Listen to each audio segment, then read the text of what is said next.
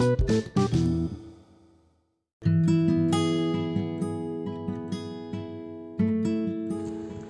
लोक खूप पक्के असतात की त्यांना चहा आवडते की कॉफी. ज्यांना चहा आवडते ते आपल्या दिवसाची सुरुवात चहापासून करतात. आणि ज्यांना कॉफी आवडते ते आपल्या दिवसाची सुरुवात कॉफीपासून करतात. काही लोक असे सुद्धा आहे की त्यांना चहा आणि कॉफी ही दोन्ही पेय पदार्थ खूप आवडतात.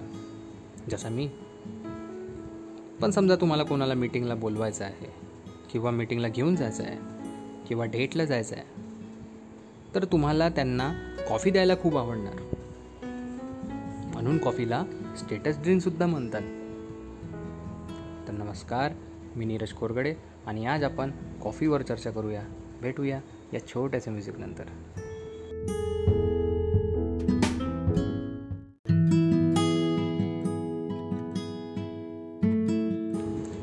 तर कॉफीच्या कथेची सुरुवात इथिओपिया या आफ्रिका खंडातील देशापासून सुरू होते. तर त्यांच्या दंतकथेनुसार नववी शताब्दीमध्ये एक कालदी नावाचा धनगर आपल्या शेळ्यांना जंगलामध्ये चारा चरायला घेऊन जाते. तर त्याचं लक्ष जाते की जेव्हा त्याची शेळी एका खास वनस्पतीवरची लाल रंगाची बेरी खाते तर ते खूप मस्ती करतात खूप ॲक्टिव्ह राहतात व रात्रभर जागे असतात. तर एक दिवस कालदीसुद्धा ते लाल बेरी खाते. आणि तो सुद्धा शेळींसोबत नाचायला लागतो. व रात्रभर जागा असते. तर कालदी जवळच्या एका सुफी मॉनेस्ट्रीला जाते आणि तिथल्या सुफी संतला हा पूर्ण प्रकार सांगते. पण सुफी संतला ही बातमी खोटी वाटते आणि ते लाल बेरीला आगमध्ये फेकून देतात. थोड्या वेळात ते बेरी जळायला लागते आणि एक सुगंधित वास हवेत येते.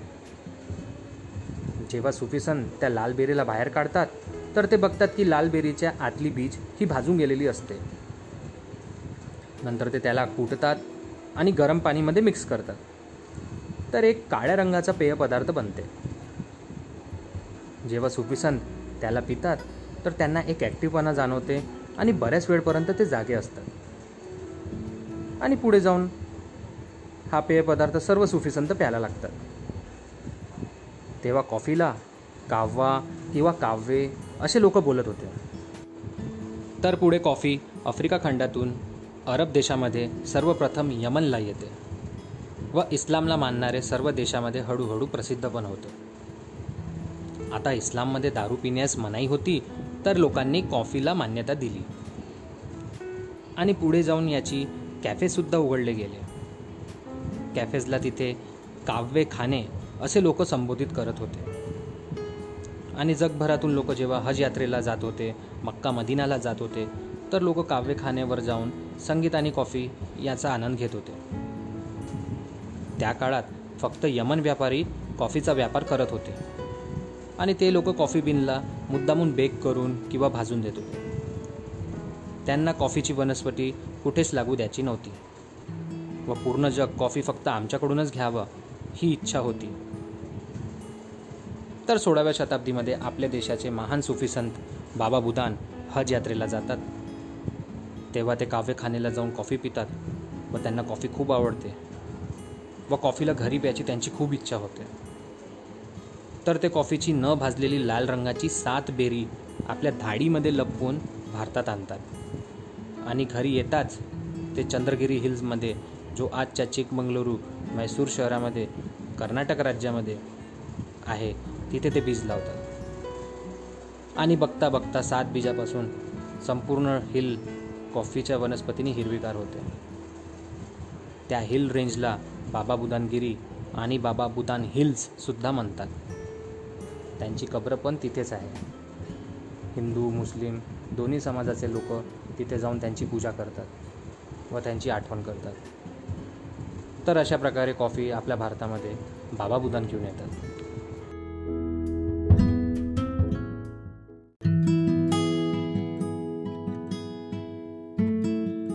आपल्याजवळ कॉफी इतक्या वर्षापासून उपलब्ध होतं तरीसुद्धा याचा वापर नाहीशासारखा होतं. जेव्हा इंग्रज आपल्या भारतात आले तर त्यांनी याचा लागवड आणि उत्पादनामध्ये खूप लक्ष दिलं.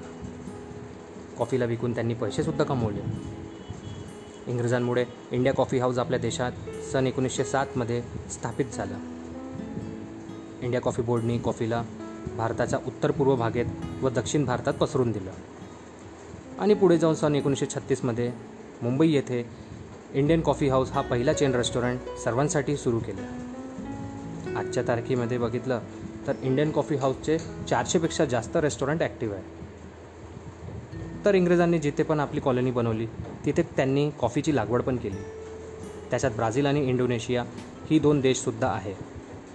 आज ब्राझील जगात कॉफीचं सर्वात जास्त उत्पादन करते तर इंडोनेशियामध्ये जगातली सर्वात महाग कॉफी मिळते. आणि त्या कॉफीचं नाव आहे कोपी लुवाक कॉफी. सरासरी शंभर डॉलरची एक कप कॉफी मिळते.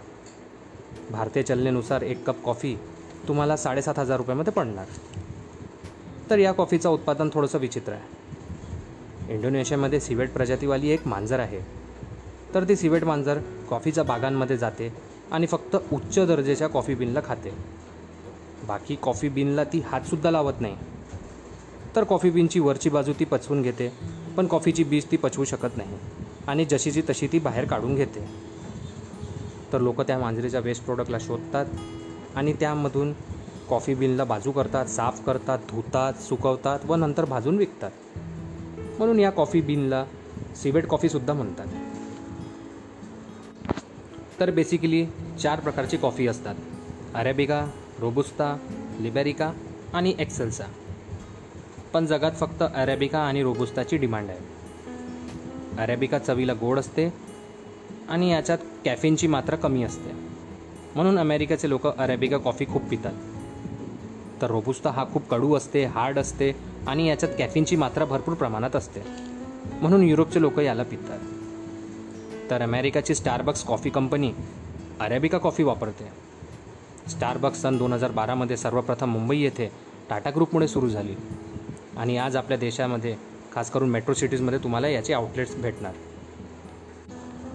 तर अशा प्रकारे कॉफी आपल्या भारतात आली आणि स्टारबक्स कंपनी आली आणि नवीन रोजगार पण घेऊन आली. अपेक्षा करतो तुम्हाला आजचा एपिसोड नक्की आवडला असेल. जर आवडला असेल तर प्लीज शेअर करा सबस्क्राईब करा आणि प्लीज कॉफी नक्की प्या. परत भेटूया पुढच्या एपिसोडमध्ये धन्यवाद.